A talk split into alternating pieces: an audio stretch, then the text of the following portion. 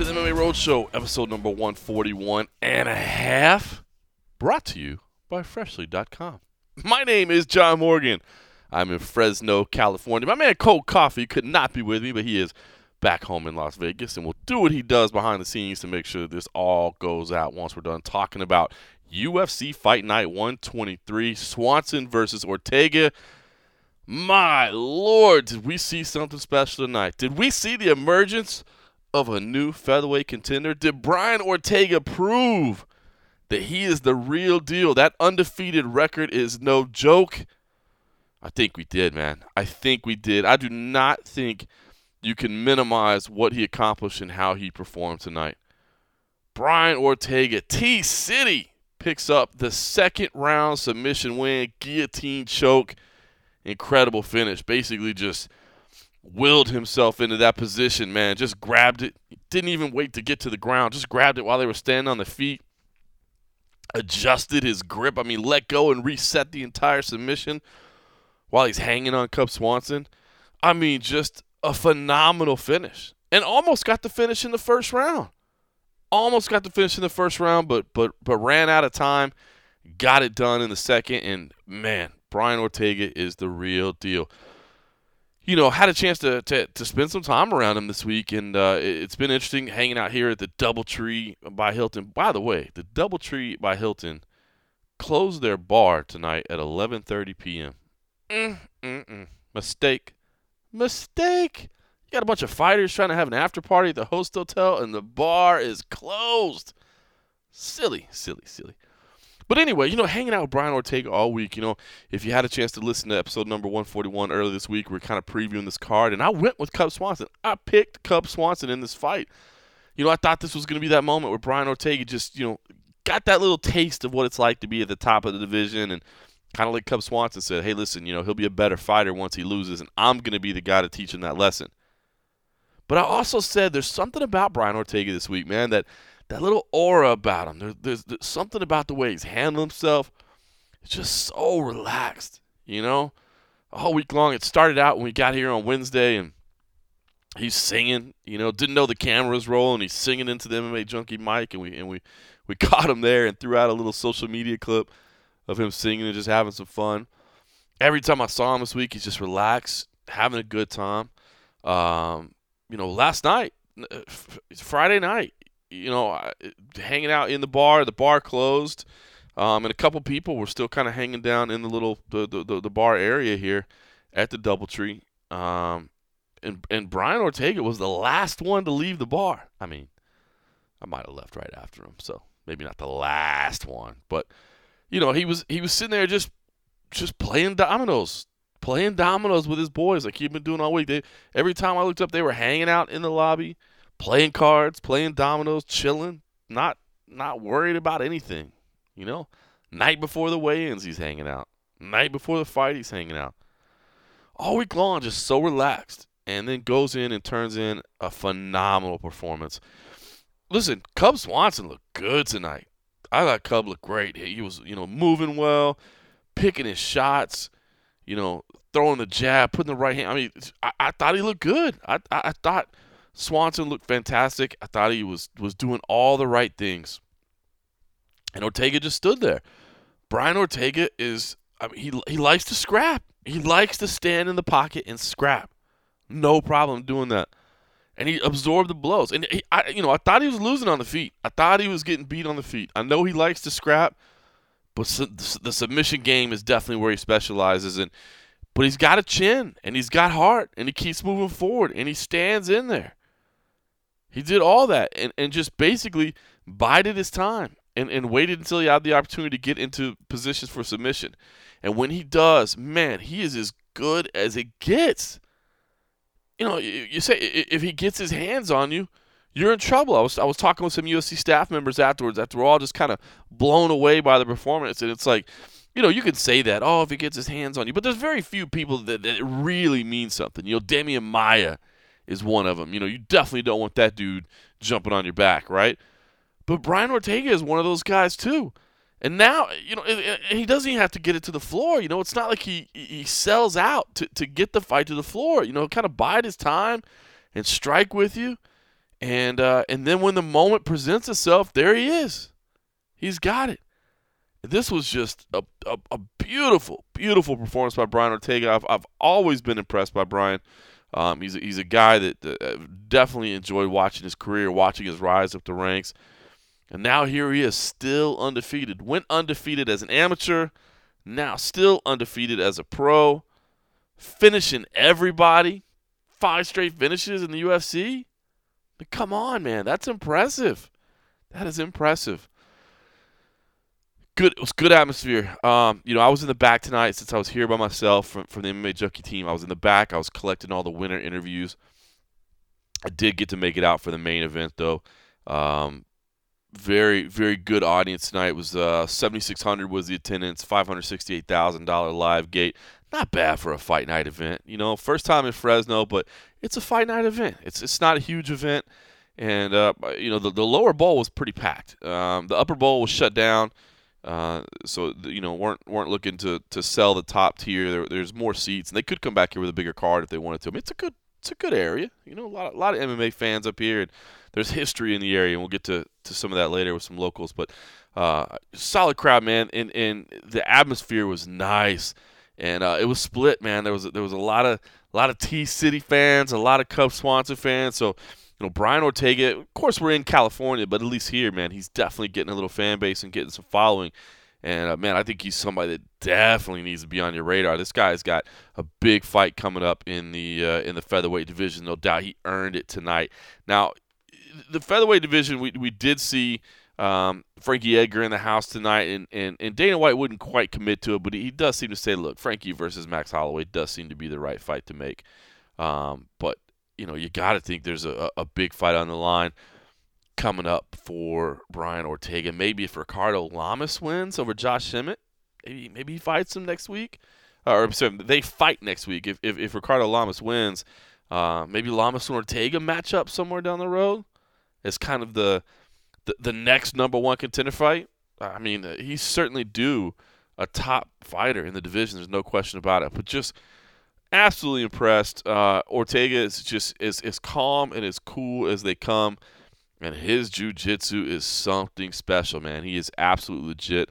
And uh, just a unique character, too, man. You, you, saw him run over to Dana White afterwards, and it turns out that in that moment, he's just talking about, you know, the fact that he wants to do charity work and that, and that he wants, you know, Dana White to, to help work with him and the UFC to help work with him to help impact change in the community man, just blown away. Uh, incredible performance by Brian Ortega.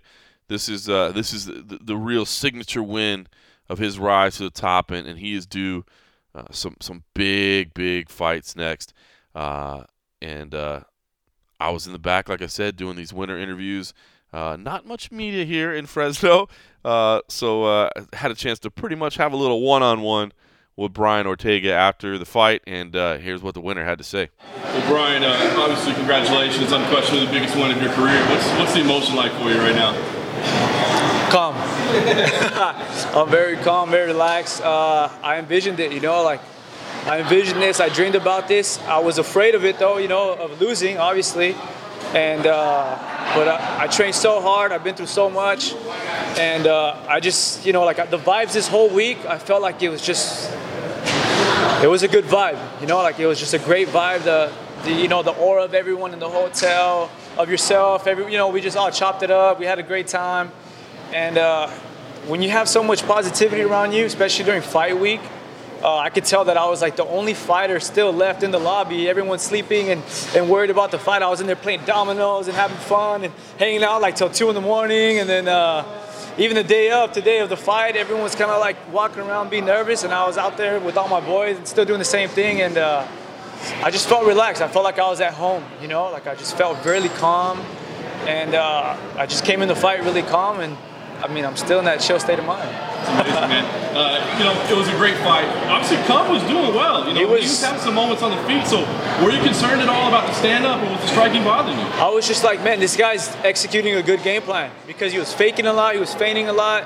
Um, I thought he was gonna come in here and bang, you know. So I was like, we came in a couple times and I was like, and then we banged and I was like, come on.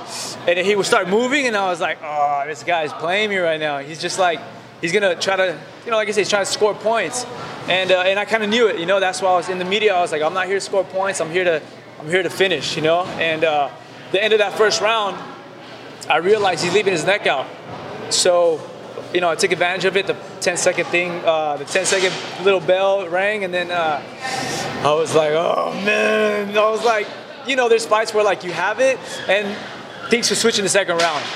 But I was like, I was confident. I was like, you know what? He's leaving his neck out there. I have 20 more minutes to work. I'm gonna be all right. And then second round, I was just pushing him against the cage, and uh, I just feel like he was pushing so much to defend this, the single leg and I was like, man, I'm just gonna make a leap of faith. And I was like, single leg, single leg, single leg, pop, neck. And I was like, got it. and then when I had it, I was like, oh, slip. And I was like, like ran the bull. I was like, with one hand, I was like, come on, light. And then my coach Rener was like, get it back, get it back. And I was like, okay, got it back. And I was squeezing. And he was trying to do an intelligent uh, defense where he gets his legs straight and tries to like pretty much take me off like a belt, you know. But I was cinched on that neck tight, you know. And I knew his weakness was submissions, and I took full advantage of it in the second round as incredible as your grappling is, I mean, do your coaches, do your teammates, do they, I mean, because you don't just sell out on the grappling. I mean, you do exchange on the feet and try to set up. I mean, do your coaches ever go like, what the hell are you doing? Like, just just go shoot at him. Just grab onto something. Someone last night mentioned in the elevator, they're like, Brian's probably too stupid to go to the ground. He's going to try to bang. And, uh, and you were in the elevator? Yeah, but he was cool though. He was cool. Like we, we were like having a good time. He's like Brian's one of those guys. Like you know, he was just being cool. But uh, and then it kind of stuck with me. I was like, hmm, I'm not stupid. I just like to bang. But uh, but I realized he wasn't trying to bang with me, you know. So I was like, if he's not trying to bang, then let me take full advantage of it and go to my to my forte, which is jiu-jitsu. You know, I'm a black belt there. I've Been training for, been getting beat up by Rener Gracie for 14 years. So uh, you know, almost more than half my life. So uh, it, it works out. So if somebody wants to avoid going to the ground with you, what they need to do is just stand toe to toe in the pocket and throw until somebody falls. Uh, I like that too. You know, like I like it too. You know, and uh, I'm constantly training harder. I'm, I'm, bringing people in my camps that are making me better, and I'm gonna study my tape, obviously, and, and come back always as, as better as much as much better as a fighter as I can in the time that I'm given. You know, I'm a martial artist. I always want to perfect crafts, and like I told everyone in the media and all the interviews I've been doing, I feel like I'm I'm young in my career. I'm happy that it's excelled at this rate, and uh, I'm like a sponge. I'm not closed off to anything. I want to learn everything I can. So I'm just gonna go home and keep sharpening that iron, keep sharpening, keep sharpening, come back to these fights, and no more third round, second round. Maybe I can get first round. right after the win, you ran over to Dana and talked to him while you were still in the cage. What, did you have to say there? I told him, I'm like, listen, man, I'm not, uh, I'm not all hyped up right now. I go, listen, I'm calm. I go, I'm relaxed. I'm not coming at you like every other fighter. I go, me right now is the same me that was in the locker room, same same me that was in the in the lobby, you know, this whole week. I go, I've been saying it. I really want to help people out. I want to use this time, this light, to to not just have it on me, but to use all this time, you know, and, and you know, they invested a lot of money to promote me and everything. And now that my name's getting out there, I want to help people out. That's my main thing, man. I love kids. I love helping kids out. Um, I always say I'm not the perfect person, but I have the perfect heart. I feel when it comes to helping people, and um, I want to help people out who are down and out, man. You know, there's too many, too much negativity going on in the world, and I don't just want to talk about, hey, let's make the world a better place. Like I want to be the change that you want to see in the world, and I'm, I've been there, I've done it. I've been doing charity work since I was 20 years old, and now that I'm on a, at a huge platform, maybe I can use this opportunity to help as much people as I can. Very cool. Dana told us he was incredibly impressed with your performance tonight. He said you're the real deal. So, what's next for you, man? You, uh, holidays, time off. You want to get back quick? Is there a location, a date, a name? What's next for you? Uh, I'm still trying to figure it out. um, I know, I know Frankie got injured. You know, I don't know how long that's going to take to for him to get patched up again. But I'm respectfully, I'm respectful when it comes to the game, and uh, you know, I'm respectful of the shot that he's earned. So hopefully he, he recover uh, he recovers. He has a speedy recovery. Goes in there, fights Holloway, and maybe you know if, if, there's a chance I can get the winner of that. If not, I'm gonna just do what I keep doing, man. I'm just I'm blessed and happy to be here. You finished a lot of your fights via submission. What goes into the perfection that crowd? Getting choked out by this guy right here. Tie the rope. Getting choked out by Rener Gracie, man. Uh, when you train with such a high caliber of jiu-jitsu, especially when they're training with, since they're in diapers, um, it just makes your game you know, on another level. You know, you don't realize because I'm getting beat up all the time, and I'm just like my whole life I thought I suck, and then I get in here and I grapple other people, and I'm like, I'm actually good. so uh, you know, so it feels good, you know. But uh, it's just I've been getting choked out by these guys for so long that you know I'm just used to a different kind of caliber of jiu-jitsu. So Brian Ortega, man, perhaps a new star in the making. This might have been a breakout performance. We'll see. You know, a main event slot, so that's a good thing. This was not a a uh, heavily hyped card, certainly. Uh, again, like I said, not a lot of media here, but you know, this was certainly one to take notice, and, and maybe this is one that'll get replayed and, and people will check out the highlights. But uh, Brian Ortega definitely performing at a high level, man. And uh, speaking of performing at a high level, how about Freshly.com? Huh? Still remaining partners with the MMA Roadshow. We appreciate all the support they offer. By now, you have to know that Freshly is a weekly prepared meal service that delivers fresh, never frozen meals cooked by chefs to your door. They're fully cooked, so all you have to do is heat them up. Every meal is ready to eat in only three minutes. They have more than 30 different weekly options to choose from. I, I've found a bunch of them that I love already. My wife is tearing it up as well. I can't wait to get back home. I fly back in the morning. I'll be tearing up my, my, my freshly.com. It means I don't have to cook anymore. When I'm tired and I get home, I don't have to cook. My wife doesn't like cooking, so she makes me do it. And I like cooking. But then you got to prep everything. You got to clean everything. No more. You don't have to do it anymore. Always fresh, never frozen, fully cooked, prepared meals. No artificial flavors or preservatives, no refined sugars, no gluten, 100% all natural, all the good stuff. And they got a good deal going right now. Get to freshly.com. Pick six meals for only $39 a week. That's when you use the code ROADSHOW. Just use the code ROADSHOW and they're going to hook you up. All right. Thanks, freshly.com. We appreciate you. All right, let's talk about Cub Swanson. Cub Swanson, you know, it kind of came out and, and, and it was well publicized. This was the last fight of his deal. Um, you know, he, he had uh, he welcomed a kid in the world, so his his life is changing there. Um, and, you know, this was a big moment for him. He, he really was hoping that he was going to, to win this fight and maybe even jump jump in front of Frankie Edgar and get that title shot at Max Holloway, the, the, the, the title shot that has always evaded him for one reason or another.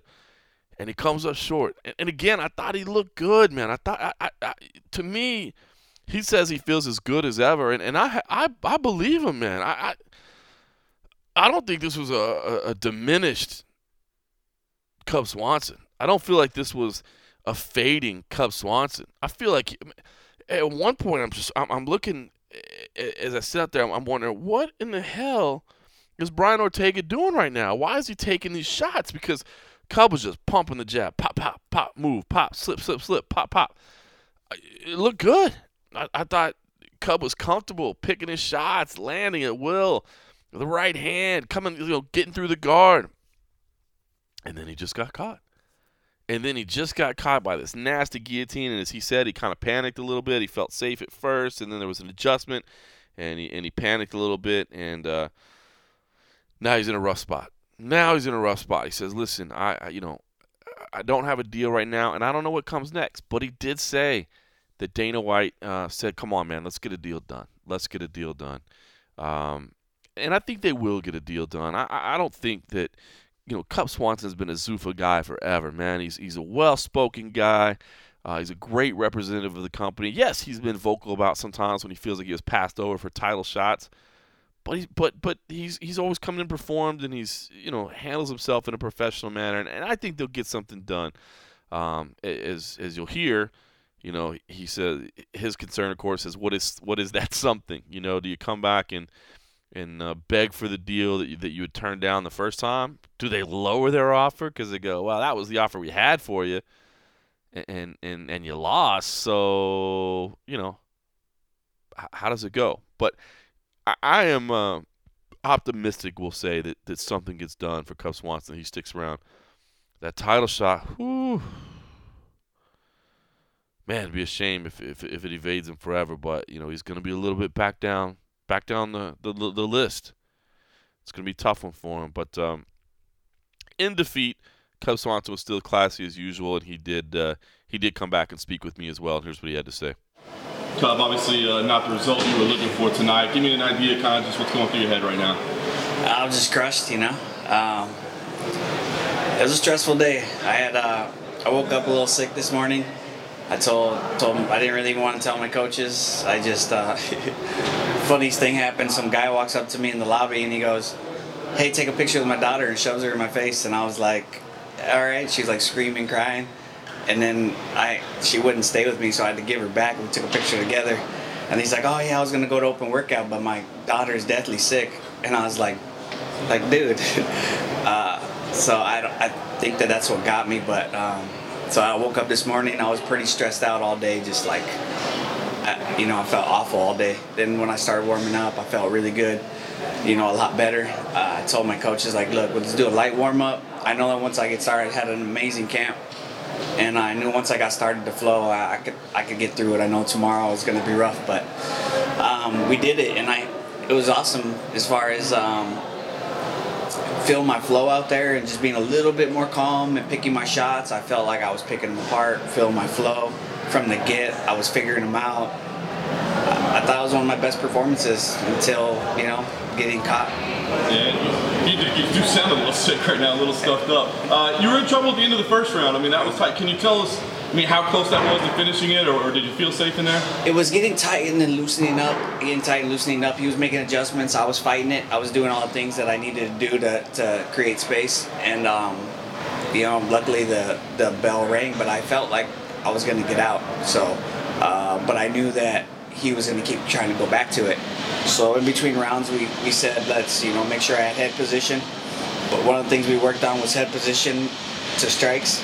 And in between that, I kept forgetting like by a second or two to get my head back to the you know to where it should have been and that allowed my head being here and him to be able to snap my head down and just jump into stuff and we knew that once i started touching him up that he was going to get desperate and really like try to go for stuff and he's big and long and uh yeah, it was it was tricky I mean, other than those two submission attempts, you were looking really good on the feet. It seemed like you were. I mean, in your head, did you feel like I'm winning this fight? Oh, 100%. Going in the second round, I was uh, felt a little bit more calm, more like in tune with, with his punches that he was throwing. I was landing big body shots, big leg kicks. Everything I wanted to execute, I was doing. Um, I missed a few big shots that were in the first round, but I just I wanted him to, to have my you know have some respect right off the bat. So like I said, other than one jab, that the first jab he landed, I was tracking his lead hand, and then it's so so long he just hit me in the nose, and I was like, oh, there it is. Okay. So then from then on, I was like moving and moving, and I felt, like I said, I felt great, and I and I messed up. The guillotine choke to finish it. Can you talk about that? I mean, was it tight right away? Was it an adjustment he made? I mean, what was it? It was tight right away.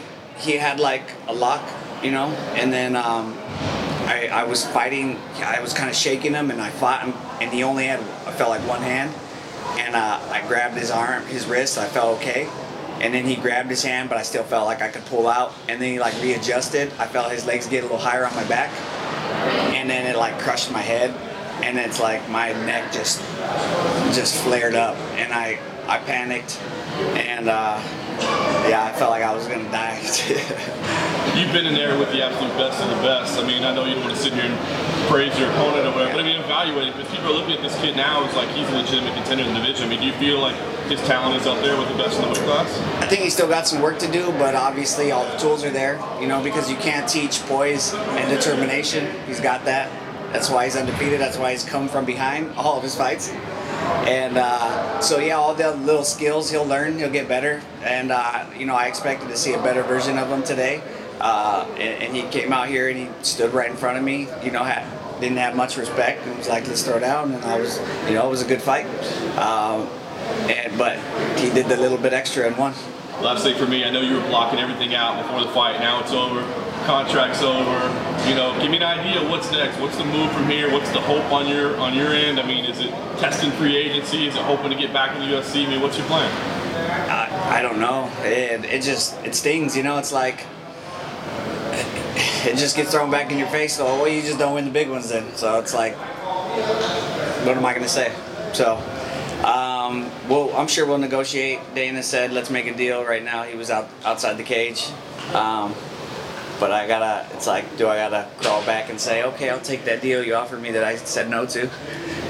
So we'll see. I gotta. I, like I said, I'm gonna enjoy family with uh, over the Christmas, um, all that, and uh, try not to be in low spirits because I thought I felt I, I fought great, just didn't get the ending I wanted. Tough going there for Cub Swanson, man, but uh, you know you could see a little bit of emotion. You could you could see. I know this is a, an audio podcast, but you know if you want to see the video, it's up on MMA Junkie. It'll be up on it's up on YouTube as well. Uh, you can see there's especially at the end. There's a little bit of emotion. You know he's uh, you know he's a dad now. He's got a family to provide for, and and you know I think there's some some concern. You know, what, what, what did this mean in terms of his career? I mean, yes, you know, the the the the the, the right to fight for a title means something, and the right to, to, to call yourself champion means something. But at the end of the day, man, he's just he's just trying to uh, support his family. So, um, man, we'll we'll see what comes next. Uh, so listen, it was it was interesting. You know, I was there, but if you were if you were looking for the blue shirt, it was only out there during the first fight and the last fight of the night. Uh, you know, some of these smaller events, you know, times are tough in the journalism world, and uh, we still fight to be at every event so that we can bring you, uh, you know, cage side coverage and, and interviews and uh, you know things like that of, of even these smaller UFC events because you do have these breakout performances and you do have these moments, and I think we had a lot of good moments with, with Brian Ortega this week that we were able to bring to you and, and hopefully, um, you know, let you get to know the guy a little bit better. But uh, it, it is weird. So uh, basically, you know, I have to be backstage all night and watch watch the fights on TV. We don't, we don't have uh, any audio on it, so we're, we're not getting to hear. So usually we do, but tonight there was uh, an issue with the television, so didn't get to hear any of the commentary. So I don't know how the the team did on the mics tonight, but was watching on TV. It's such an interesting dynamic, you know. So I'm so used to being cage side, and I really do enjoy being cage side. Uh, you know, certainly there's nothing better than, than being just a few feet from the action and really getting a feel for the, the, the, the energy level in the building and, and, and the sound of the shots and you know all those things, man. It's it's uh it's definitely a, a, a, a an amazing experience to have.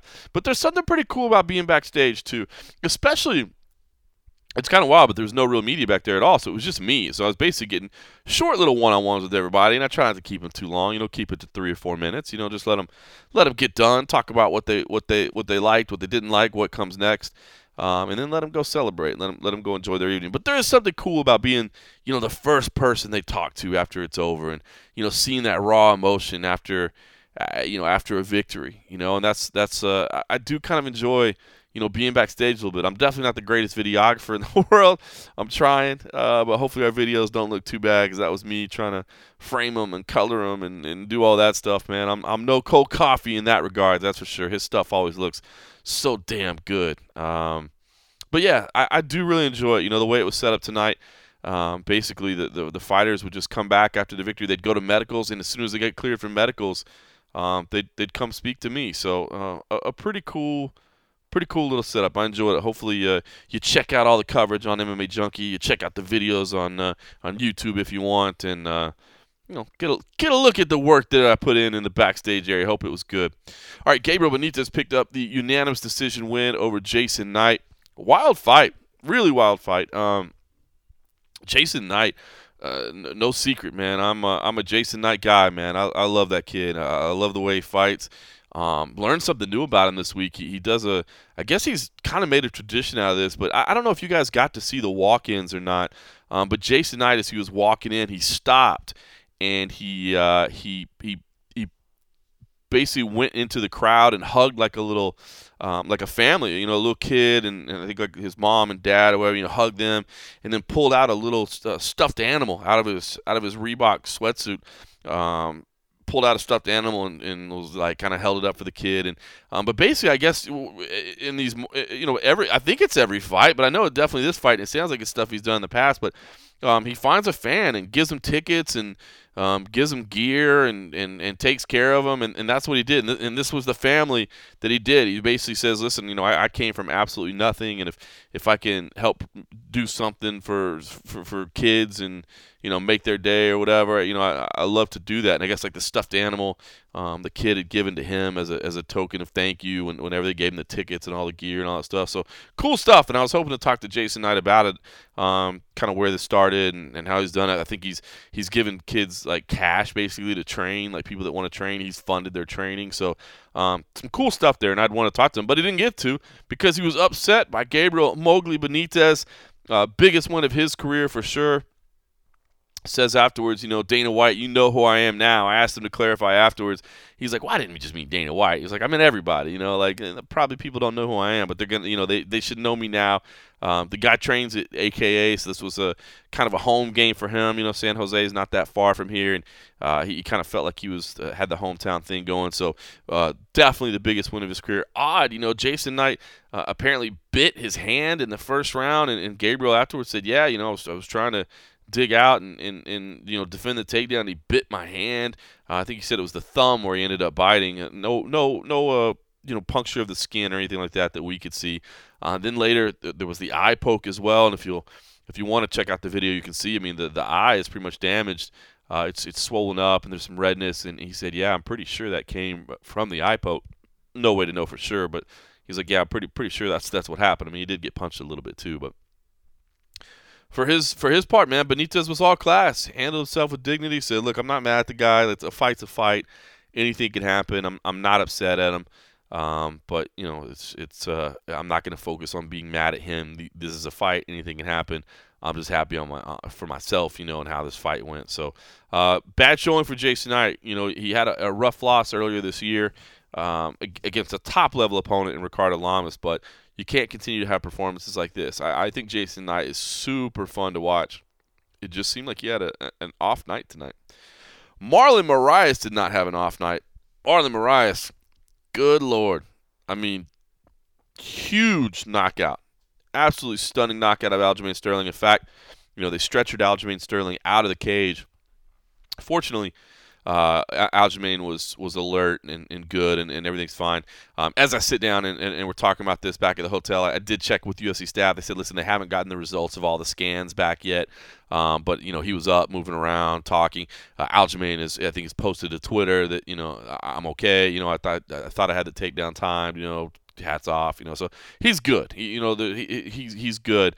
Um, was concerned maybe there was a broken jaw or who knows. You know, I mean that was a um, a, a, rough knockout. It definitely was, and he was out for a while, and he went out stiff. Um, man, just unfortunate for Aljamain. I mean, Marlon Marlon admitted afterwards. You know, listen, I was I was actually just throwing a kick. You know, I didn't uh, I, I, I didn't mean to throw a knee. You know, I didn't. It, it just you know, I don't say luck because you're throwing a strike and then, you know, Aljamain happens to kind of duck into it and man, that's that's what makes for a bad knockout is when you have those forces moving in opposite directions. You know, Aljamain's forward velocity just makes the knockout that much worse. So, um, big big time knockout and a, big win for Marlon Moraes who um, again another class individual man Marlon Moraes is, is he said listen uh, I, I, belong here you know and, and I know and, and I love this and, and, you know both these guys had um, high respect for each other going in. I mean, this was a big fight in the bantamweight division, and both of them knew that the other guy was dangerous, and uh, both of them showed a lot of respect for each other all week long. Uh, did did pre-fight interviews with both of them, and they both were expecting a war, and uh, ended up being 67 seconds, and Marlon walks away with a big knockout. Um, you, you could see in his post-fight reaction, you know, he didn't want to necessarily celebrate that much because uh, you know Aljamain was still down on the canvas at the time. I think he was he was definitely concerned, you know, kind of showing you the kind of individual he is. So, um, big win for Marlon Moraes. And uh, listen, you know, it sounds like TJ Dillashaw is going to go fight Demetrious Johnson, and, and I, I, like it. I do like that fight.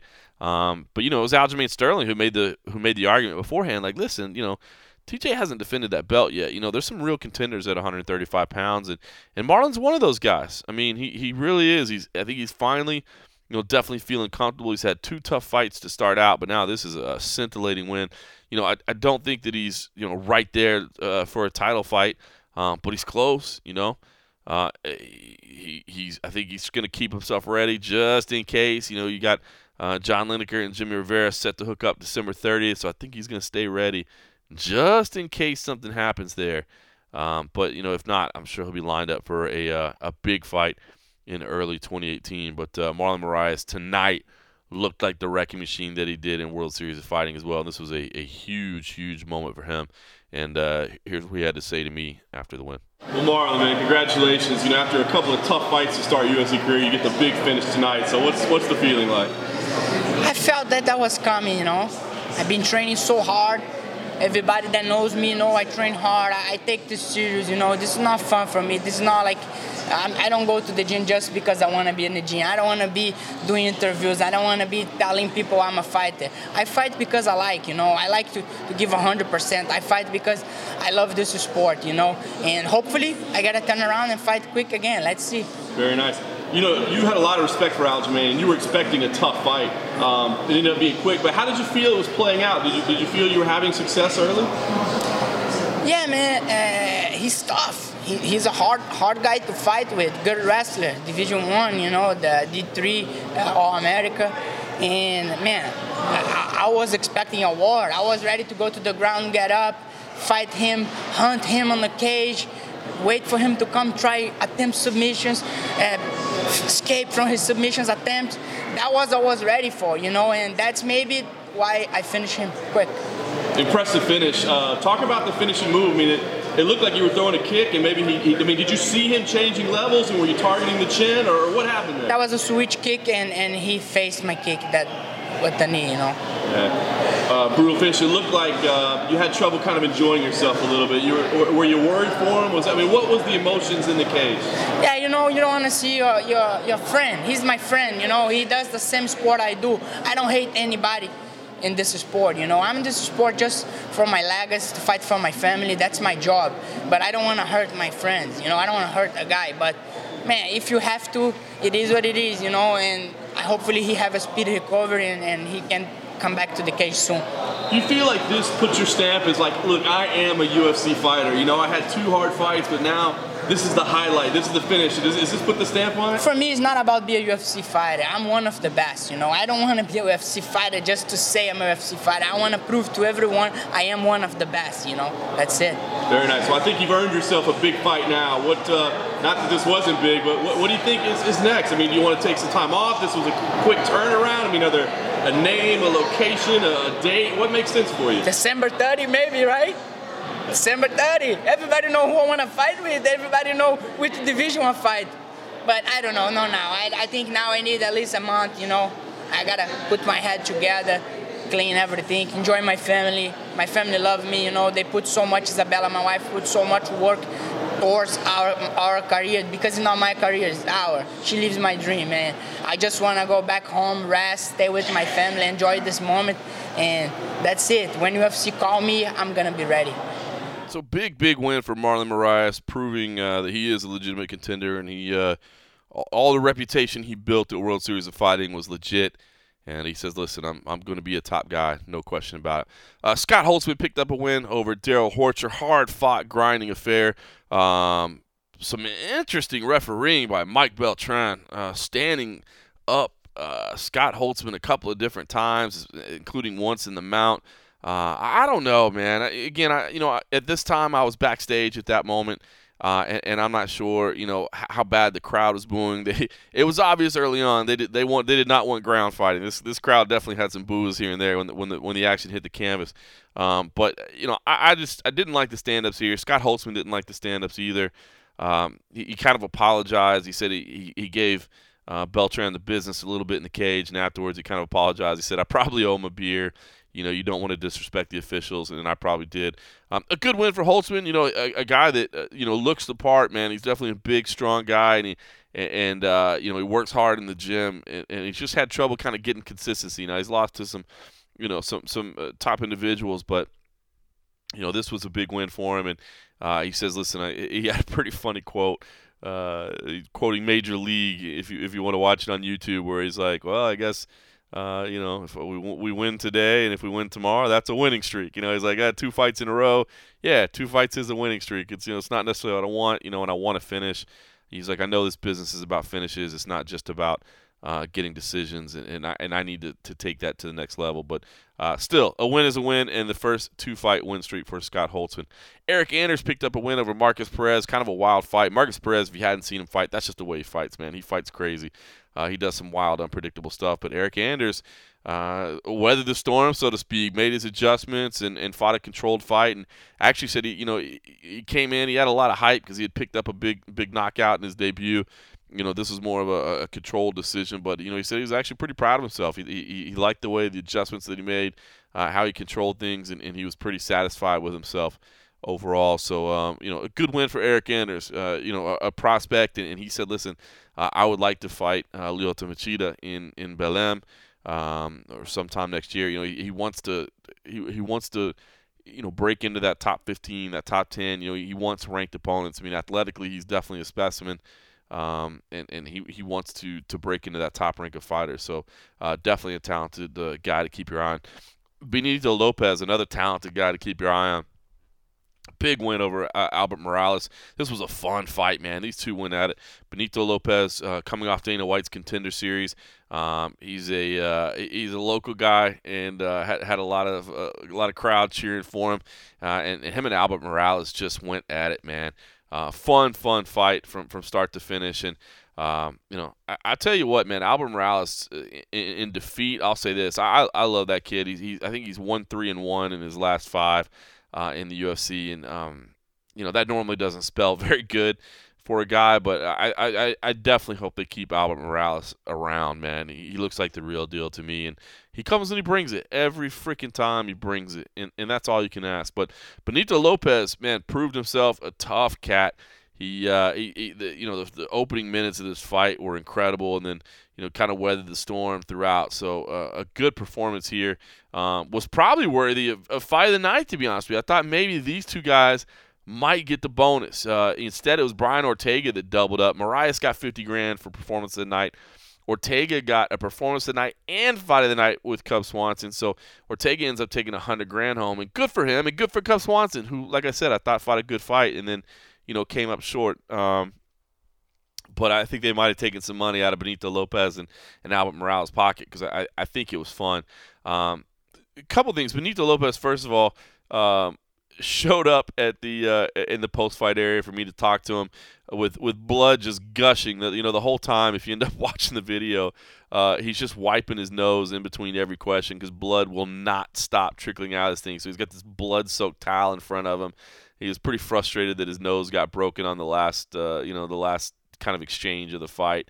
Uh, but man, it was it was kind of rough. So he's like, this kind of sucks. I gotta let this heal up. Uh, but but man, a, a tough kid and, and, looks like he has some real potential. Team alpha male guy, um, and and I can tell you that you know his teammates and coaches there are pretty high on him. Uh, a lot of raw ability. You know, still some things to to shore up, but definitely um, has some talent. Now, the other thing that's really notable to me about this fight was that Benito Lopez was fined $1,000, so 10% of his $10,000 show money for shoving Albert Morales. Now, um, uh, you know, I think we were the only ones kind of shooting and streaming the way in, so uh, we, we've got it on Twitter, we've got it on social media, we've got it on YouTube, but you can see, you know, these guys, I guess, that were supposed to fight at one time uh, back in the day, and, and it didn't work out. Um, but you know, so they've had some back and forth. and There's a little bit of a grudge match on the on the local scene here. But uh, Albert Morales at the weigh-ins at the at the at the ceremony. Well, there wasn't ceremony weigh-ins, but at the face-offs, basically following the official weigh-ins, Albert Morales kind of jumped at Benito Lopez. You know, kind of flinched at him or whatever. You know, and uh, Benito Lopez uh, shoved him. You know, pushed pushed him. He was like, "Get away from me!" You know, um, and the the CSAC decided, you know, hey, that's a 10% fine and I don't know. I, I mean, hell, as fans, we almost want to see the shoves, don't we? I mean, we almost want to see the, the, the fireworks at the weigh-ins. That's why we watch them, right? Um, so I, I don't know. I, but but at the same time, I don't blame CSAC. You know, they're trying to keep the fighter safe, and you know, we can't have a bunch of pushing and shoving. We can't. You know, Dana White always says, "Listen, it's my job to make sure they don't touch each other." Uh, d- definitely don't want these guys. Um, you know, shoving each other. You know, the worst thing that happens is, you know, somebody gets injured or you lose a fight or something like that. So I don't know. They fined the guy 10%. But here's what I really don't like about it is not only do they fined the guy 10%, but the CSAC just keeps that money. So it's not like it's 10% that goes to your opponent. It's just 10% that goes to the commission. And uh, you know, I, I, assume it's probably like Nevada, where it doesn't actually go to the commission; it probably goes to the state. Fund. I don't know that. I know in Nevada, when when you know when the athletic commission fines, uh, just because that's where I live and I've been to so many meetings. I, I, know that they don't keep the money; like it goes to the state's general fund, um, so it could be used on roads or paying school teachers or something. Who knows? It can go anywhere, uh, which which is fine, I guess. Um, I guess that makes it less of a conflict of interest, but I don't know. It just seems like a conflict of interest to be collecting money from the fighters. I mean, if you want to give it to the opponent because the opponent had to deal with the shove, I'd almost rather see that happen. I'd almost rather see that happen.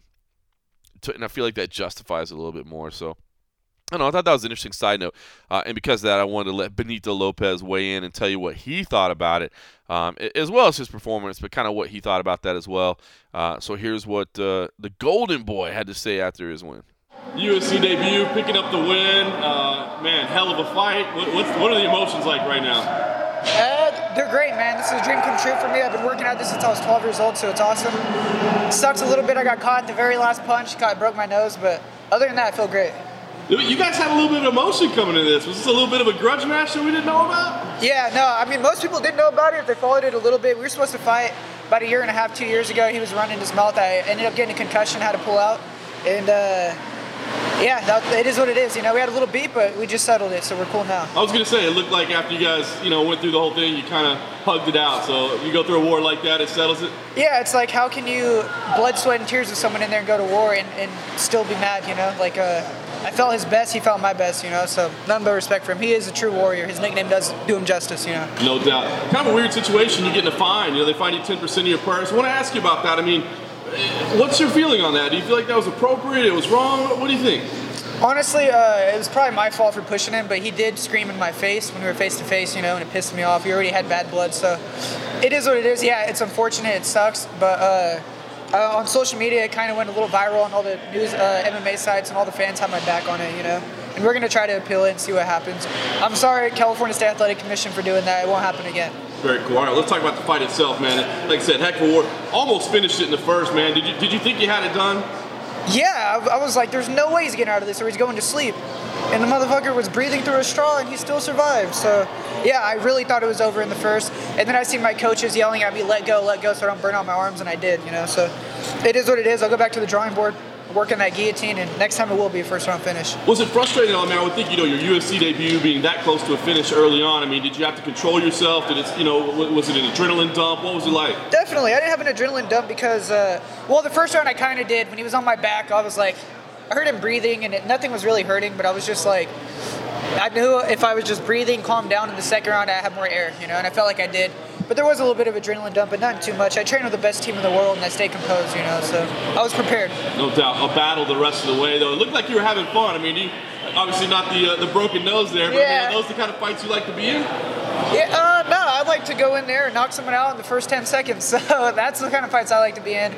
Didn't go that way. It was a war. You know, it is what it is. Uh, I'm confident I'll be back stronger than ever, and I'll come back to my finishing ways. Very nice. You know, he did finish strong, as you said. I mean, were you at all concerned about the result as, as you lined up for the, for the judge's decision? No, I felt like I won. It was unanimous, right? Yeah, no, I felt like I won, but uh, I felt like it was pretty close, but I feel like I did enough each round to come out on top, you know? Yeah. Well, a heck of a debut right now, man. Obviously, you got to heal up a little bit and rest, I'm sure. But give me an idea of what's next, man. I mean, uh, is there a date, a location, a name, anything that makes sense for you? Nah, bro, I'm just gonna go back with my family, Team Alpha Male, and go train and work on this, get this fixed, let this heal up first. But uh, no, I mean, whenever they call me and whenever I'm, I'm, my suspension is good and my nose is back to normal, I'll be back in there, ready to put you guys, put on a good show for you guys. All right, so Benito Lopez weighing in. You know, we were talking about officiating earlier. You know who else I, I talked to just briefly tonight? Josh Rosenthal. Do you like seeing Josh Rosenthal back in the UFC cage? Man, I uh, I had a chance to talk to him briefly, and uh, he was stoked. Man, I gotta say he was pretty pumped to be uh, to be back in the UFC cage. You know, he's, he's done some some uh, some officiating as of late. He's done some other assignments. You know, he's done some Invicta and a couple other thoughts here and there. But uh, of course, the UFC is still the big show in the sport, and I think uh, he was pretty pretty uh, pumped up to be back in there in the UFC cage tonight. So good to see Josh Rosenthal. The guy's a, a good referee. You know, I, I don't know. You know, certain commissions. Uh, you know, he had some legal trouble, and there's going to be certain commissions that probably can't use him uh, or, or, or don't want to use him because of legal issues he went through. But the guy is a, is a great official, and so it's good to see California using him. Maybe the UFC can use him for some international shows where they act as a commission. Um, but it was good to see Josh Rosenthal back in there tonight. And I could tell you he was he was pumped to be back in there as well. So. Uh, good stuff there. Good stuff. Speaking of good stuff, if you think this show is good, if you like what you're listening to, do me a favor, go into iTunes. Make sure you subscribe to us there. That way you, you always get the shows, both the, regular shows and a half episodes as well. Uh, so subscribe, all right? And uh, take a minute while you're there and rate us and review us, man. Just just leave us five stars if you can. T- tell us what you like. Tell us what you don't like. Um, but rate us, review us. That helps us. Uh, that helps us it helps with the algorithm, as they say, and it helps us spread a little bit. And of course, you know, if you got some friends that haven't heard it and you say like, "Damn, this show's pretty good," then I would appreciate spread the word. Alexis Davis picked up a split decision win over Liz Carmouche. Hard fought back and forth battle. Uh, another really good scrap here. Uh, Razor did. It seemed like the crowd didn't really uh, like it too much. Alexis Davis had a couple of near finishes though. Uh, Carmouche is tough as they come. Uh, so a big win here, split decision win for Alexis Davis. Interesting, uh, you know. I, again, I talked to both these ladies beforehand. Neither one of them watched uh, the Nicco Montaño win over Roxanne Modafferi. Uh, both the, Modafferi. God, I, I let Dana uh, influence me there. Modafferi. Um, now it, it, was no disrespect. Both of them said I was just so focused I didn't have time. But I don't know. They're both at flyweight. I thought they would be a little bit more interested and intrigued at uh, at what was going on, but no, they, they didn't watch it. Now, Alexis did say, "Hey, listen, I did uh, I do have it on TiVo though. I will be watching. I did DVR. TiVo. Good lord, they don't people don't even have TiVo anymore, do they? Dating myself, dating myself. DVR'd it. She DVR'd it, so she'll have that uh, and, and, she said she definitely will watch it. Andre Soukhamthath a uh, win over Luke Sanders, a second round TKO. Soukhamthath, uh, a good performance here, man. He was having some trouble early on. You know, this is a fight he took on short notice, um, but but kind of weathered the storm and was able to land a big counter shot that put Luke Sanders down. Uh, Soukhamthath uh, just took advantage of the opportunity. He had one moment he sees it and he got it. And uh, you know, listen, he was he was pretty emotional, pretty excited. You know, he had, he had uh, lost two straight in the UFC. And, and, thought, man, you know, my, my, my job's probably on the line, you know, and, and so he volunteered. He stepped up to take this fight on short notice, as he said, to kind of save his career, and uh, and then he got the job done against a tough Luke Sanders, a guy that'll that'll certainly be uh, around in the future as well. But a, a big win for Andre Soukhamthath. Alex Perez picked up a submission win Darce choke over Carls John de Tomas. Alex Perez was simply the better fighter here, um, and, and, and, and, he showed it. Um, the guy is uh, the guy's talented, man, no question about it. You know, and he's another local kid. Uh, fought, uh, you know, lives, you know, literally 20 minutes away, so he had a huge cheering section tonight. Uh, but he's somebody that was involved in a little bit of controversy as well, and I, and I, definitely wanted to touch on this. Alex Perez and Carls John de Tomas were supposed to fight at flyweight. Um, but the CSAC is, is implemented their, their 10 step plan on how to eliminate rough weight cuts, and uh, they're they're to be commended for it. You know, I talked I talked with UFC officials. Jeff Novitzky is here. I talked with him about it, both on and off record, uh, and he is he has nothing but praise for the California State Athletic Commission for taking the steps that they're taking to try to el- eliminate you know hard weight cutting and, and to try to make the safe sport or the sport safer, I should say, because we know that weight cutting really is truly the most dangerous aspect of the sport. Um, and, and good on California to, to try to do this. So, but here's the thing. It's almost like we found a loophole this week by, by accident. Carl John Tomas is, is too heavy. Okay, now here's a guy that missed weight in his first UFC. I was told he actually showed up. Uh, well, I, I should say I heard secondhand um, that he actually showed up this week heavier than he did for his first UFC fight where he missed weight. So that's a problem in itself, um, and that's something he's going to have to address. But uh, anyway, the, the California State Athletic Commission is monitoring, and they say, "All right, listen, man, it's not it's not safe for you to cut, so well, that's that's not good. So we're, we're not going to do that. So you know what? What we're going to do is we're going to make this a bantamweight fight, you know, for your safety. Okay, cool. But what about Alex Perez, who was fine and who was lighter and who was already ready to make flyweight? What does that do for his safety? What does what does that do for him that now he's got to fight the heavier man that he's not fighting in the weight class that he was you know intending to fight? Why does he have to move up a weight class or lose the fight? He, he, you know, would the UFC have paid him? Maybe, but they're not contractually obligated to pay him. So what does that mean? You know, and there's no money that changes hands. There's no fine on Carlos John Tim. Maybe maybe that's something that needs to happen. You know, maybe the guy still needs to lose 20 percent and and the commission not keep that 20% but actually give it to the opponent. But that's not what happened here. They just changed the weight class. Fight went on as planned. Alex Perez picked up the win anyway. You know, I talked to him earlier uh, in the week after all this happened. You know, kind of after weigh-ins. So I guess when I say earlier in the week, I mean Friday night.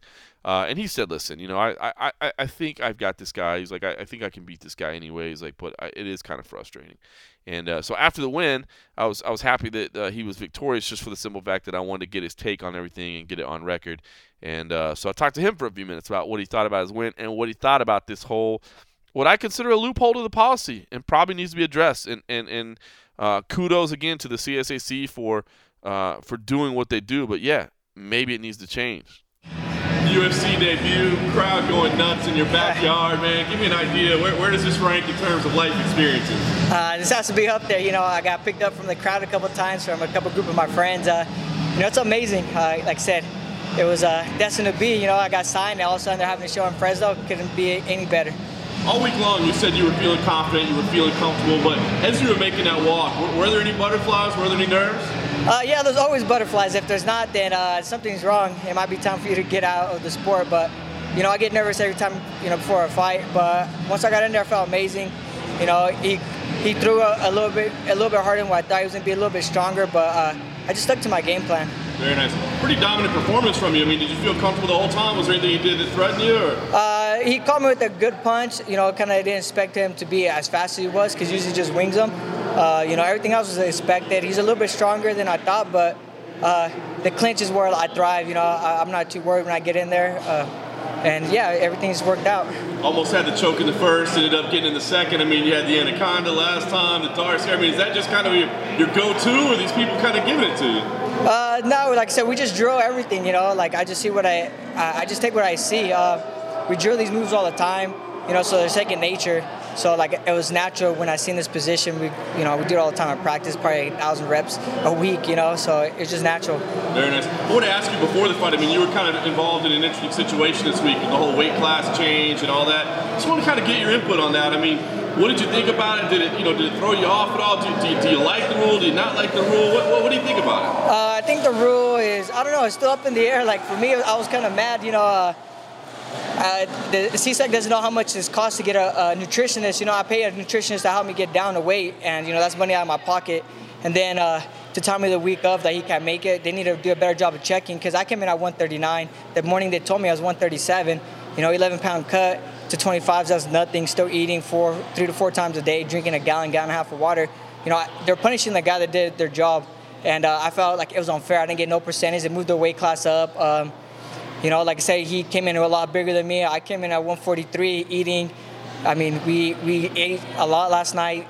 And uh, yeah, I just think it's unfair. They're punishing the guy that did their job. Uh, it felt like they weren't uh, worried about my safety. They weren't about the other guy's safety, but they weren't worried about my safety. I could have got really hurt. The guy would have connected or something. He might have come in above 160. Who knows? And uh, like I said, I came in at 143, and like I just feel like they weren't worried about my safety at all. Was there ever a part of you that thought about, no, I'm not going to do this, or do you feel like almost like you, you had to?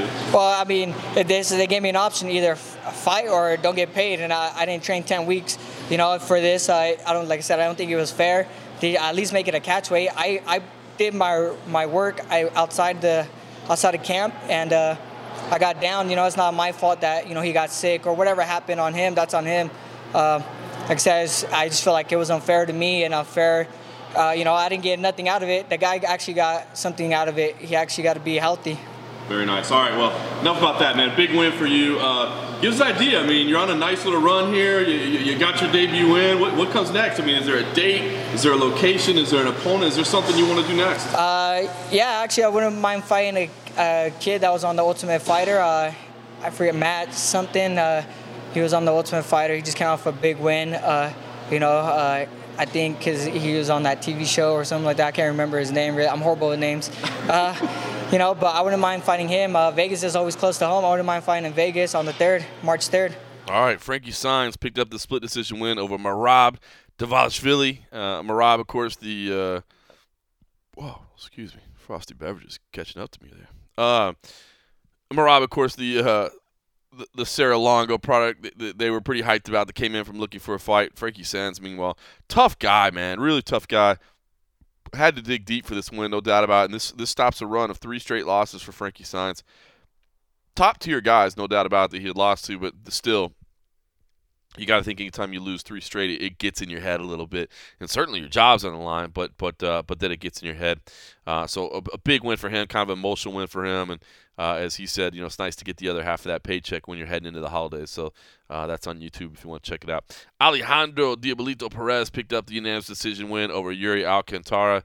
Uh, good win here. You know, it wasn't the greatest fight of all time. There's no doubt about that. Alejandro Perez was, uh, you know, admitted that, but Bottom line, the guy is now five one and one in the UFC. Now he doesn't really have those uh, you know big, uh, you know, the big names on the resume yet. You know, he's still waiting to get there. But you know, Mexico's looking for talent. You know, this is uh, as we said earlier. Anytime you, know you have emerging markets and they've got somebody they can get behind, um, you know, this may be a guy. You know, this may be a guy. Uh, Yuri Alcantara, no joke. You know, and again, even though this fight didn't necessarily please, um, at the end of the day, Alejandro Perez is five one and one in the UFC. I think he's built that um, pretty quietly. Davi Ramos picked up a submission win over Chris Gruetzemacher. Third round submission win. You know, Davi Ramos had been trying to finish things on the feet and then went to his bread and butter, the jiu-jitsu, got it done quickly. Man, the transition was so quick. The, the, the fantastic. I like Davi Ramos. This is a guy that um, I was impressed with the first time around, even though he, he lost to uh, Serginho, Sergio Moraes uh, at UFC Fight Night 106. Uh, I like this guy. Uh, the way he's built, he's got kind of a, a longer reach than you would expect um, it, with a stocky frame. It's almost Palhares, you know, almost like a Rousimar Palhares esque uh, frame, you know, where it's squatted, you know, built like a fire hydrant, but then has like these long arms, you know, real powerful long arms as well. Um, man, I think this is somebody to keep an eye on. I, I really do. I think um, you know, I'm, I'm, not necessarily saying you know future world champion or anything like that, but I think he's he's going to have some good fights. I think he's going to have some accomplishments. So, uh, very very excited with Davi Ramos. I, I, think he is a name maybe to, to keep an eye on. Trevin Giles picked up the win over Antonio Braga Neto. Maybe somebody else to to keep an eye on as well. Trevin Giles, good lord, man, how about the jab? Just pumping it out there, landing it over and over. Um, you know, was cautious. Antonio Braga Neto, um, you know, the, the better tactician on the ground, no doubt about it. I think Giles was hesitant of going into the clinch and, uh, you know, potentially, you know, giving away the fight there. So he's being very, very careful about that. Um, but uh, the, on the feet, man, the jab was impressive. And, uh, you know, here's a guy that's uh, got, you know, still undefeated and, uh, you know, now now 2 0 in the UFC. So uh, another name to maybe watch out for there. Uh, listen, we did have a chance to speak to UFC President Dana White. I kind of want to run down the card first before we drifted over into the other news category. But UFC President Dana White did come back and speak to us briefly, and uh, he touched on a number of topics. Uh, he touched on uh, his thoughts with Conor McGregor. He, he, touched on his thoughts with George St. Pierre. Uh, he touched on his thoughts with Nate Diaz. You know, I, I asked about a handful of subjects uh, with just a couple minutes of his time. And uh, hey, you know, you, you always want to hear what the UFC president has to say when he, when he touches on these uh, these topics. So here is the latest from Dana White. What's up, gang? How about that shit? I was gonna say, Dana, talk about you know Brian Ortega. It seems like we might have seen the emergence of a new contender tonight. Without a doubt, man. This this kid's obviously the future. Cub Swanson looked incredible tonight. I thought he had the right game plan too. Standing on the outside, picking him apart with punches to the body, punches to the head, uh, unbelievable leg kicks, the calf leg kicks.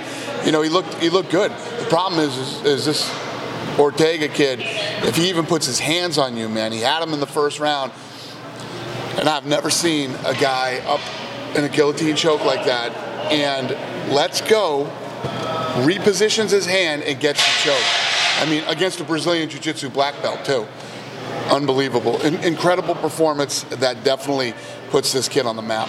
And we know that with this, you know, sport, it's not just about your fighting skills; it's about a little bit of marketing. And I mean, does he? Do you feel like he's got that star factor about him? Yeah, there's no doubt about it. And the kid just came back and met with.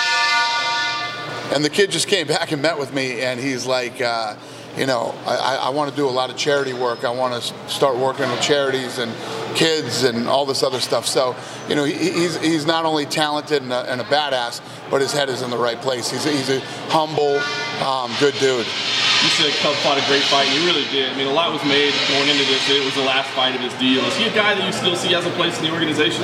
Yeah. So, you know, I, I yelled up to him too. Let's get a deal done. You know, Cub's been around forever he's a great kid, and uh, I like him, and hopefully we can get something done with him. Uh, and, I, and I can keep him happy.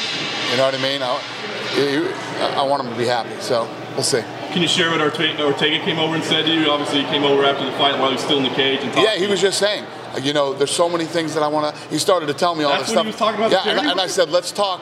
I said, come back to my room when when uh, you're done, and we did. Very cool.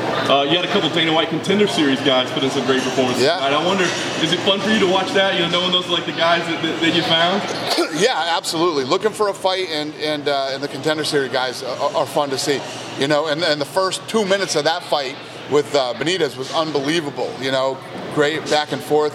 Obviously, his first fight, I think he was a little nervous, um, but he got that one, uh, you know, under his belt. Go back and work on some, uh, you know, some things that he probably needs to work on.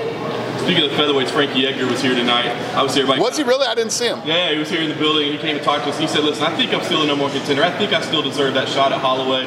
Uh, I mean, obviously Ortega had a great performance, but he's a little lower up. I mean, Oh, yeah. still feel like Edgar's still that number one? Yeah, there's no way that Ortega jumps over uh, Frankie. Nah, definitely not. So you feel like Frankie and Max is the fight to make it uh, again? Yeah, it just it all depends on timing. When do we fight again? You know, who's ready, who's not. But yeah, Fr- Frankie definitely seems like the uh, the number one contender. Nice. The middleweight division had, a, had some crazy news this week with GSP vacating the belt and, and Whittaker's the official. Can you just kind of give us your reaction to that? I know there was some medical concerns with GSP, but you had said I'm going to be really disappointed if he doesn't defend this belt. So, so where do you, You know, stand? you know, at the end of the day, there's a reason I put that stuff in the contract for him to sign. There's a reason, and and you know, am I shocked? You know, I don't think anybody's shocked. Came out, he handpicked it. He handpicked Bisping, and then went away again. So whatever, it is what it is. Would you be, would you come back at welterweight at some point? Yeah, He doesn't want to fight anybody at welterweight. That's why he fought Bisping. He didn't want to fight Woodley. He didn't want to fight Wonder Boy Thompson. He didn't want to fight any of those guys. Um, he wanted to fight Michael Bisping, and he did, and and now he's off again. So uh, listen, I'm not shocked. I'm not mad. I'm not. I'm, so it is what it is. You said you'd be super pissed. Yeah, super pissed. I thought I would be, but I'm not. I expected it. That listen, I had him sign a contract that said he would defend against Whittaker for a reason, because I knew he wouldn't. Uh, I don't know if you've seen the quotes of Manny Pacquiao saying he's in negotiations to fight uh, Conor McGregor. Uh, would you go down this road again? Is this something you think might happen? That would be weird because he's under contract with us. If that's true, I will be suing Manny Pacquiao and whoever's representing him. So Conor's next fight. should I'm be in the assuming that's not true. So Conor, Conor should fight in the UFC next, you think? Yes. All right. Uh, I did want to ask you a couple more. Just uh, Nate Diaz tweeted out. He said that you guys offered him a title shot in any division he wanted, but he's cool. He's going to chill on the sideline for a while. Give, give us. I, I already I already talked about that. That's not true. One of our lawyers went a little rogue.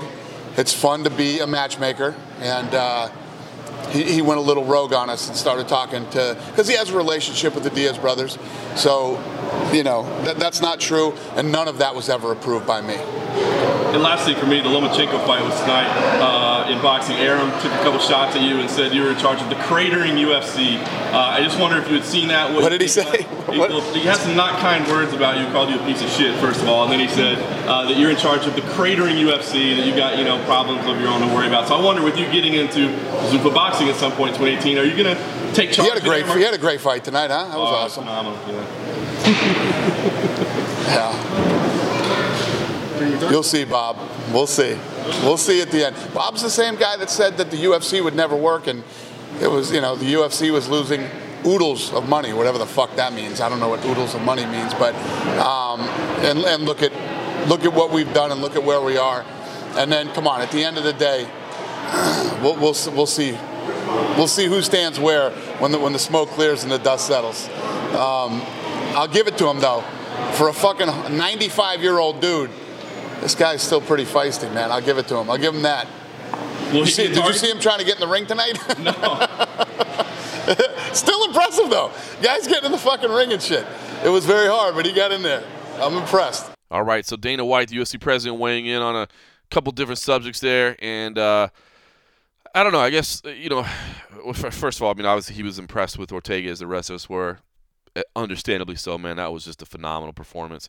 Um, the GSP stuff, interesting. You know, he says he thought he was going to be pissed. He's not because it was just so predictable, which I think is what we were saying earlier this week. It's like, I mean, you can't be mad at George St. Pierre. I mean, the guy's class. He's a legend. But yeah, come on, man. Come on, damn it. Uh, it's frustrating. Yeah, but like I said, it, all is well. It ends well, I guess, and I think that's why uh, Whittaker is the uh, you know the middleweight champion, and we're gonna get a Whittaker Rockhold fight, and all that's great. And before you know it, we'll have forgotten all about uh, the crazy middleweight year of 2017. We'll get it set off right in 2018. Um, but yeah, it was kind of interesting to hear Dana's take there. He's not pissed. I, I, didn't think he necessarily sounded excited about him coming back at welterweight. It didn't sound like he, he thought there was anything to happen there. So uh, I thought that was intriguing. Uh, the Conor McGregor stuff as well. You know, hearing you know, I thought the Pacquiao stuff. I don't know. I, when I first heard it, it sounded kind of silly to me anyway. But I mean, Pacquiao is on record. He did say like we're opening negotiations and all that. So I don't know if that's some ploy. Maybe he's just trying to, um, you know, get something going on the boxing end. I I, I don't know. Um, you know, maybe he's using that as leverage to get a boxing fight. So he, you know, he's just using Conor and using us MMA fans. Uh, who knows? I thought it was kind of garbage to begin with, but I like what you know. When, when Dana starts talking about, hey, if that's the case, then we'll be suing. When you start hearing people say, then they'll sue then you know they're serious about it. You know, it's like when guys say, uh, "Oh, I, you know, I, I think it was tainted supplements." Oh, okay. Then when you hear a guy say, "I think it was tainted supplements," and I'm going to sue the damn company, then you know to take them a little more seriously. So uh, I, I, like hearing that. Uh, the Nate Diaz stuff. I, I, didn't realize that tweet from Nate uh, was in reference to the previous offer. I thought maybe that was something fresh. So apologize if I was uh, wrong in misunderstanding Nate's recent tweet. Uh, yeah, some good stuff there overall. Uh, and then of course the uh, the Arum stuff. That's always just fun to, to to to hear them go back and forth at each other. And um, it was funny once we turned the cameras off. Dana was like, "Wait, how could he call me a piece of shit?" He's like, "I called him a piece of shit. You can't steal my line." So uh, I thought that was that was pretty good uh, overall. Uh, but it'll be interesting to see, you know, the Zuffa boxing thing. See how it pans out. Uh, you know, I mean, is is this going to be the, the the rivalry here? Is you know, is he going to go straight at Arum? I don't know. I don't know. One last little story. I got, I got a funny story to tell you. So, uh, first of all, I don't know if you guys saw the official weigh-ins, and I'm not trying to pick on the CSAC, but since we've been talking about it, man, they're so stringent for like, like can't wear socks, can't wear rings, can't wear pants, even though like literally they just check their weight on a different scale. Um, I, I, thought that whole thing was kind of funny. It was like, come on, you, you know, Alex Perez, who who got m- moved up ten pounds, he had pants on, and they were like, "Yeah, take your pants off." He's like, "Dude, I was supposed to fight at flyweight. You got me at bantamweight. I'm good." No, no, no. Take your pants off anyway. I was like, Ugh. anyway, thought that was kind of funny. Uh, but it, the funny thing about the official weigh-ins, so we had been warned ahead of time that uh, the venue itself was not allowing backpacks into the venue no matter what. And I was like, well, normally they make exceptions for media because, you know, like a, a, regular bystander can't carry in a professional camera, you know, because they, they don't want you taking professional photos. Obviously, the media can. That's what we're there to do. Um, so, you know, I was like, well, wait, wait a minute. I mean, no backpacks, but I'm media. I can carry a backpack in, right? And they're like, no, no, no. They, they just, they've got a rule. It's a venue thing, and, and that's their policy. No backpacks whatsoever. I'm like, all right, well, it is what it is. But I'm like, what am I going to do? Because I carry all my gear in a backpack. So my computer, my camera, it's all in this, you know, specially designed backpack that has little compartments and all that. It's designed for carrying cameras and and uh, and gear and stuff like that. And uh, you know, I've got every compartment arranged, and I've got all the stuff that I need. It's a lot of stuff. It's super heavy, um, but that's how I've got it set up. So I'm like, what the hell am I going to do? I can't just throw all this stuff in a in a in a bag, and I can't carry it over. What, the f- what am I going to do? So what I did was I took my suitcase, my my roller suitcase that I use, my carry-on suitcase, I took all my clothes out of it, and I just dropped the backpack right right in the suitcase. Just set it right there in the suitcase. So it was a suitcase with a backpack inside. So I go to check in at the venue where the weigh-ins were. Now this was not uh, Save Mart Center. This was a different venue. Roll in with my uh, uh, my my bag. And of course, they need to check the bag, and that's fine, and that's what you do. So I open the bag up, and there's my backpack inside the bag. And they were like, Can you open that so I can look inside of it? So I open my backpack that's inside my bag. They check everything camera. Okay, yep, yep. You know, they're looking for something illegal or whatever, or something they don't want in there. And they just say, Yep, good to go. So why can't I carry a backpack? If I can have a backpack in my bag, why can't I just have a backpack? Does that make any sense to you whatsoever? No. Me neither. That's why I had to share it. And I feel better now that I've gotten it off my chest. Now, I would like to commence having a few frosty beverages, get some sleep, and head back home. Beautiful Las Vegas. I will not be in Winnipeg. My man Cold Coffee will be in Winnipeg, so we'll see how we put the how we put the show together this week. I, I try to tell him maybe a little all coffee, no cream he never really seems too willing to do that. I mean, maybe he could just throw down the. I mean, you guys have been hearing me talk nonstop. Maybe we should hear Cold Coffee talk a little bit, huh? Let him know. Let him know. Hit him up on Twitter. Tell him, do it, bro. Do it. uh, we will be at the Ultimate Fighter tryouts. Uh, there's a Bellator media luncheon with uh, Chael Sonnen and Rampage Jackson that uh, I will not be at, but our, our, man Simon Samano out in LA will be there. Uh, Dave Mandel is going to shoot that as videographer. So those are some of the things that are happening next week. Uh, again, Cole Coffee will be in Winnipeg for the Fox show. Uh, I'm actually going to take a few days off, uh, but my mom is coming to town. So uh, she's going to come visit me and visit my son and just kind of say hello for a couple days. And I'll try to be a good boy and not work too much and actually spend a little time around my family. So uh, that's what's coming up. And uh, man, hope you guys enjoyed UFC Fight Night 123. Hope you guys enjoyed this show. Thanks for listening.